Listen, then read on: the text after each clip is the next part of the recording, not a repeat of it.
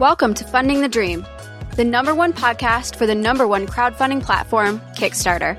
Now, here's your host, Richard Bliss.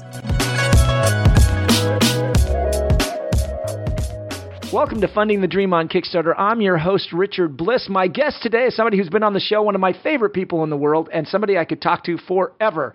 JT Smith with Gamecrafter. JT, thanks for joining me. Thanks for having me, and likewise, Richard.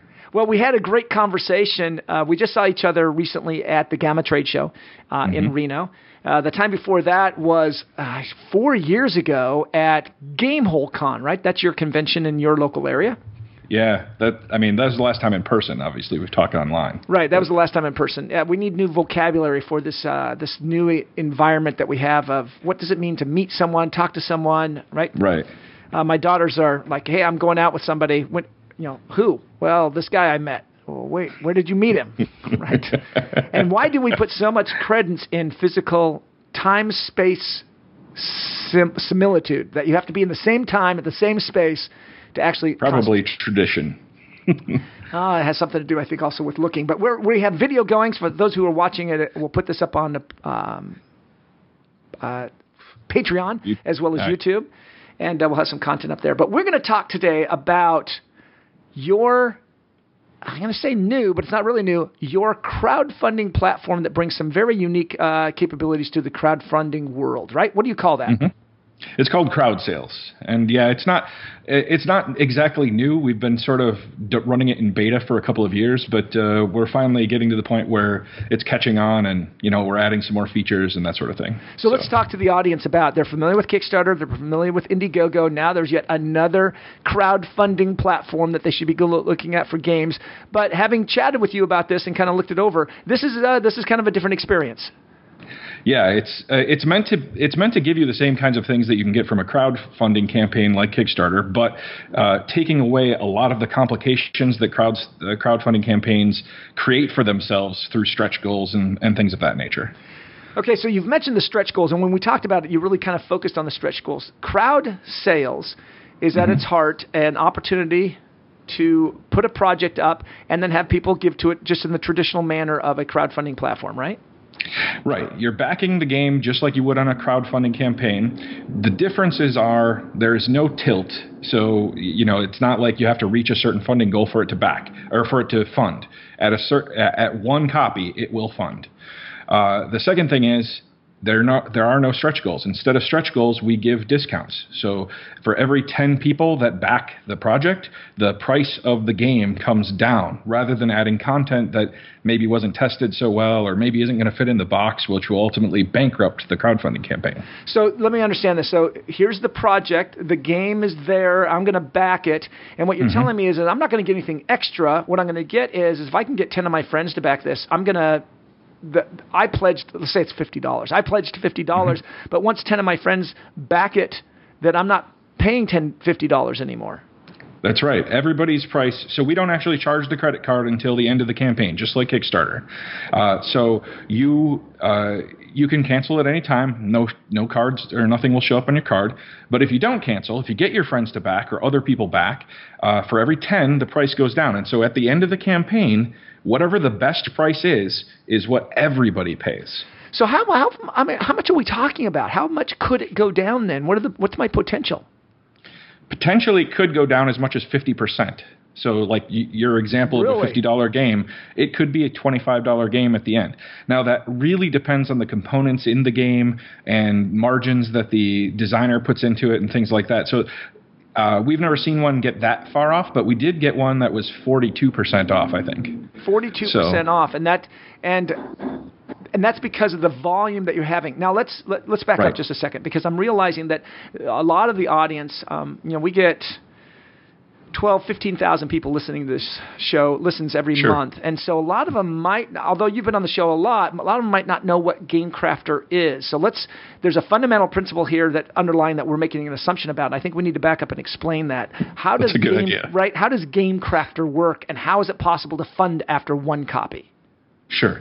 So the Game Crafter is print on demand for board games. So it, a game designer can design a game, put it out in our shop, somebody buys it, we manufacture it right when they buy it. We don't carry inventory of games, we carry inventory of raw materials to make games.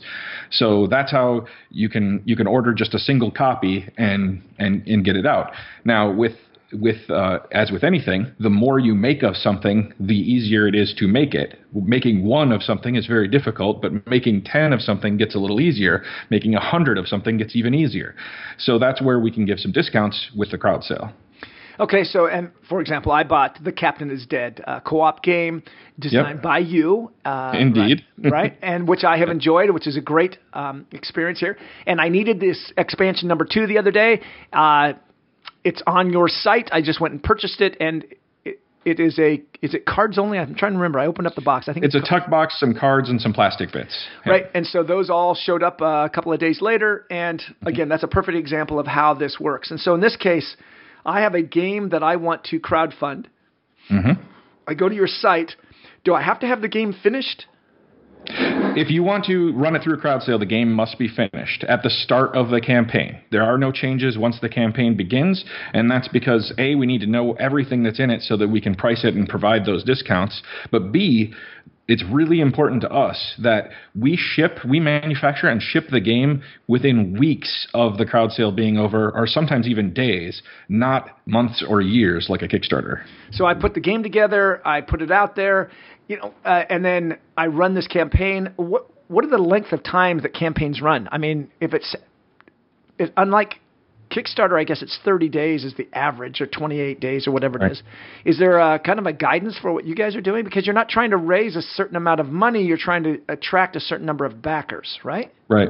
Yeah. I mean, you could you could run it 30 days like a Kickstarter, but almost no one does that. Our standard is one week, seven days. One week. Yep. And so one week, I'm trying to get as many backers as I can to get the maximum amount of discount, so that every backer enjoys that 10, 20, 30, 40 percent discount on the project. That's right. Yep. Okay. And uh, so, if I'm a game designer, why wouldn't I do this for every game?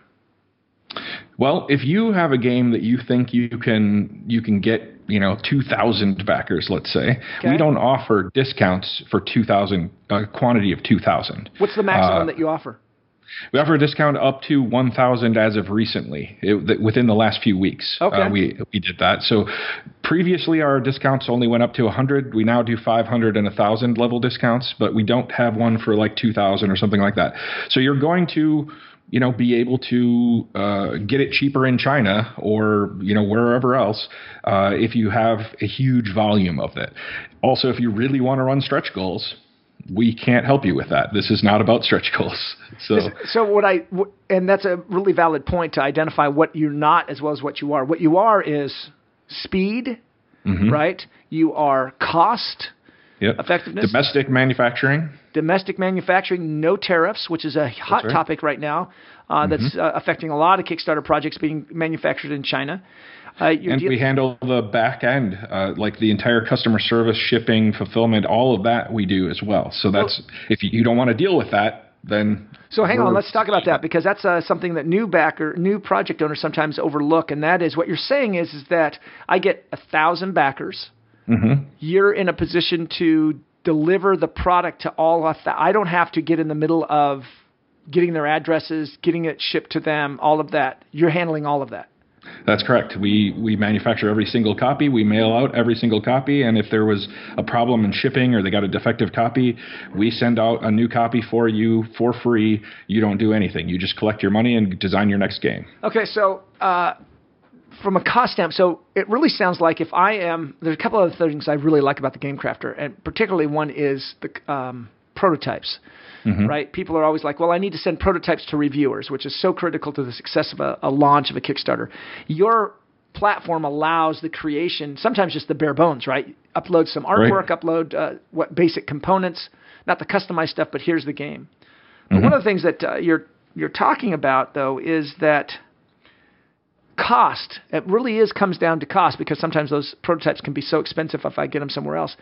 But if I if I'm a pro, so I understand if I'm the benefit, uh, if I'm a backer, is mm-hmm. that I pay fifty dollars, but after a hundred, two hundred, a thousand, whatever, my price has dropped to twenty five, thirty, forty dollars. So a significant right. price savings.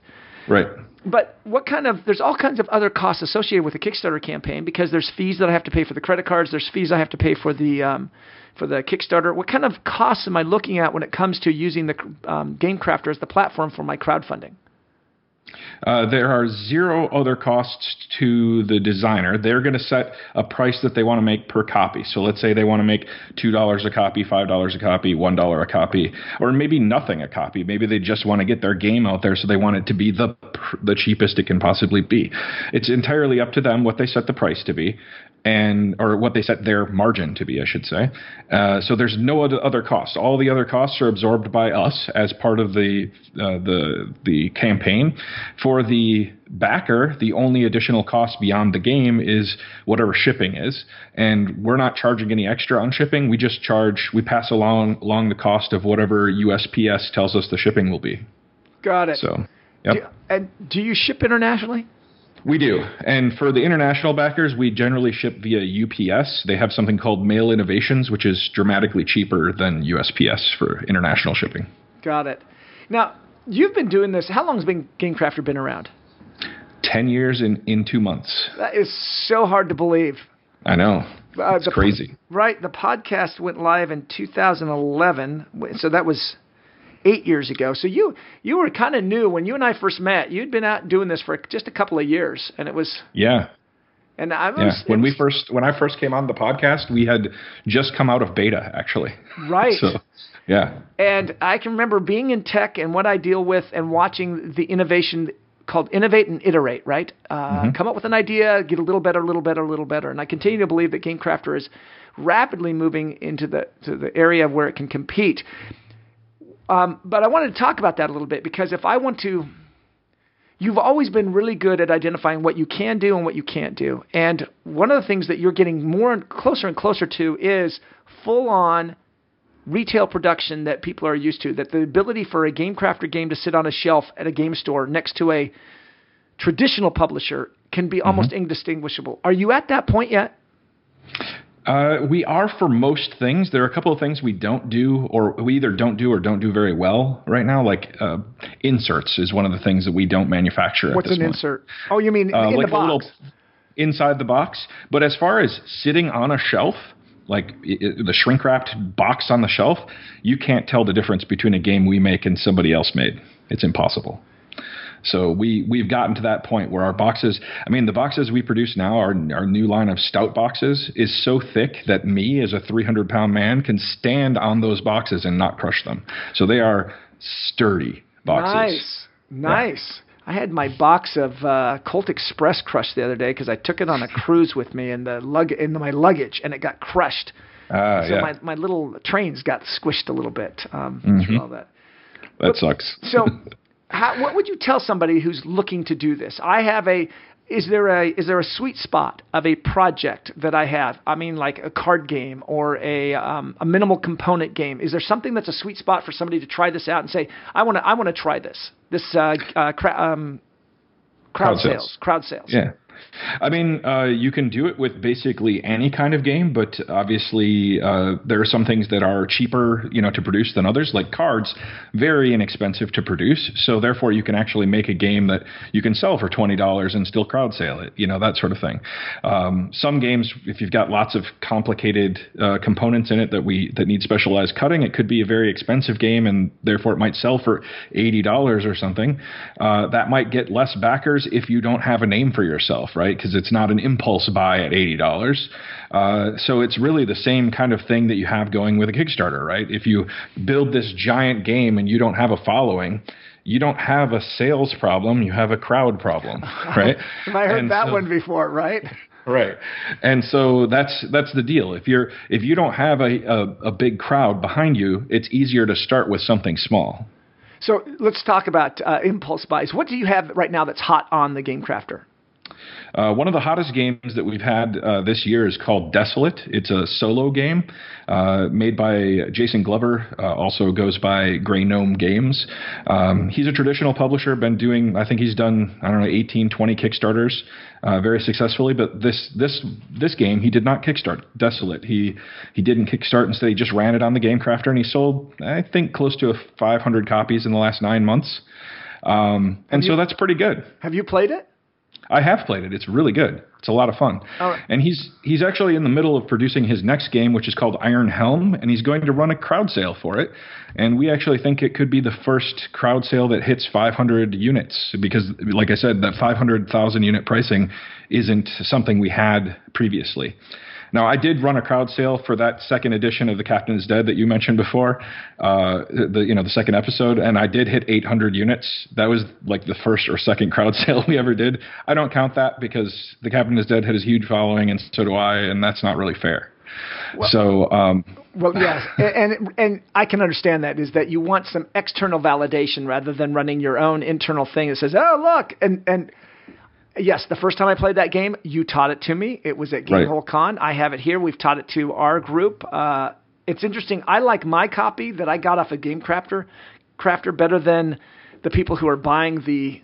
I shouldn't say this, but the because uh, you partnered with the AEG version. The right. AEG version. Uh, I like my copy better. Um, I like their box better. Just so you know, I like their box yeah. better, but I like yeah. my copy better, and yeah. uh, which has been kind of fun. Which is why I bought the second one. So I'm looking. Just so you know, I'm on Game Crafter right now and I'm looking at the Desolate. So it's uh, so you're saying this is a pretty good solo game.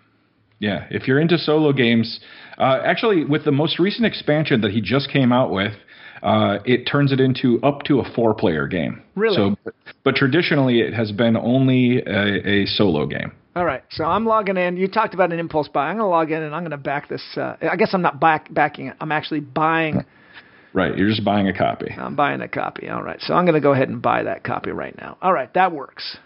Yep. Wow. It's been a while since I was here. I got an old email address. I got to fix that. So, all right.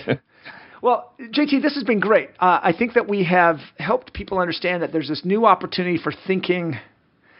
I'm going to say it's kind of a no frills thing, isn't it? It's kind of a look, this is you've got your project, you've got your game, you know what you want to deliver uh, and we're going to pass cost savings on, and it becomes an interesting approach, a very direct way of getting a project into people's hands with a maximum amount of cost savings with the maximum amount of time savings. That, that came out wrong, but you know what I mean. yeah, it, it's really about efficiency. I mean, you're right. In the in there's not the fancy the fancy extras, but that's the point. Actually, is that it's it's uh, not pulling away from a game that it was great already, and now you're making it worse by adding on things that aren't planned necessarily. Uh, so it's well, I know there's a lot of no frill. Yeah, there's but, a lot of people who might disagree with that approach to uh, to um, stretch goals. But I understand what the point is, and the point is is that look, no, here's the game, here's what you want, and we're going to drive that price down. I really like that. Drive that price down so that uh, the backer benefits with uh, with as the project becomes more and more popular. That's the idea. All right, how do they find it? you will go to thegamecrafter.com, and if there is a crowd sale running, there will be a big banner right on the front page for the current crowd sale. Um, otherwise, you can find crowd sales in the nav, or you can just go to thegamecrafter.com slash crowd sales. Perfect. So, and the Iron Helm, which is the new one that's coming out, comes out. Would you said about two weeks? Uh, yeah, I think middle of June on uh, on the kick or on the crowd sale page. So uh, yeah, should be a couple of weeks from now. Excellent. We'll look forward to it. JT, it's always a pleasure. Thanks for joining me on the show. Thanks for having me. You've been listening to Funding the Dream on Kickstarter. The podcast also has a presence on Facebook at Funding the Dream on Kickstarter podcast Facebook group, which is always a lot to say. Uh, my guest has been JT Smith with The Game Crafter at thegamecrafter.com. We've been talking about crowd sales, the crowdfunding platform that Game Crafter provides for project owners who have a, a game on their site that allows you to drive down the price as more people back the project. I, I think it's fascinating. I think it'll probably do very well as everything that JT does. Thanks for listening. And if you want to um, enjoy some content, additional content, you can always tune into our Patreon page. And we appreciate those people who have been backers. Thanks for listening.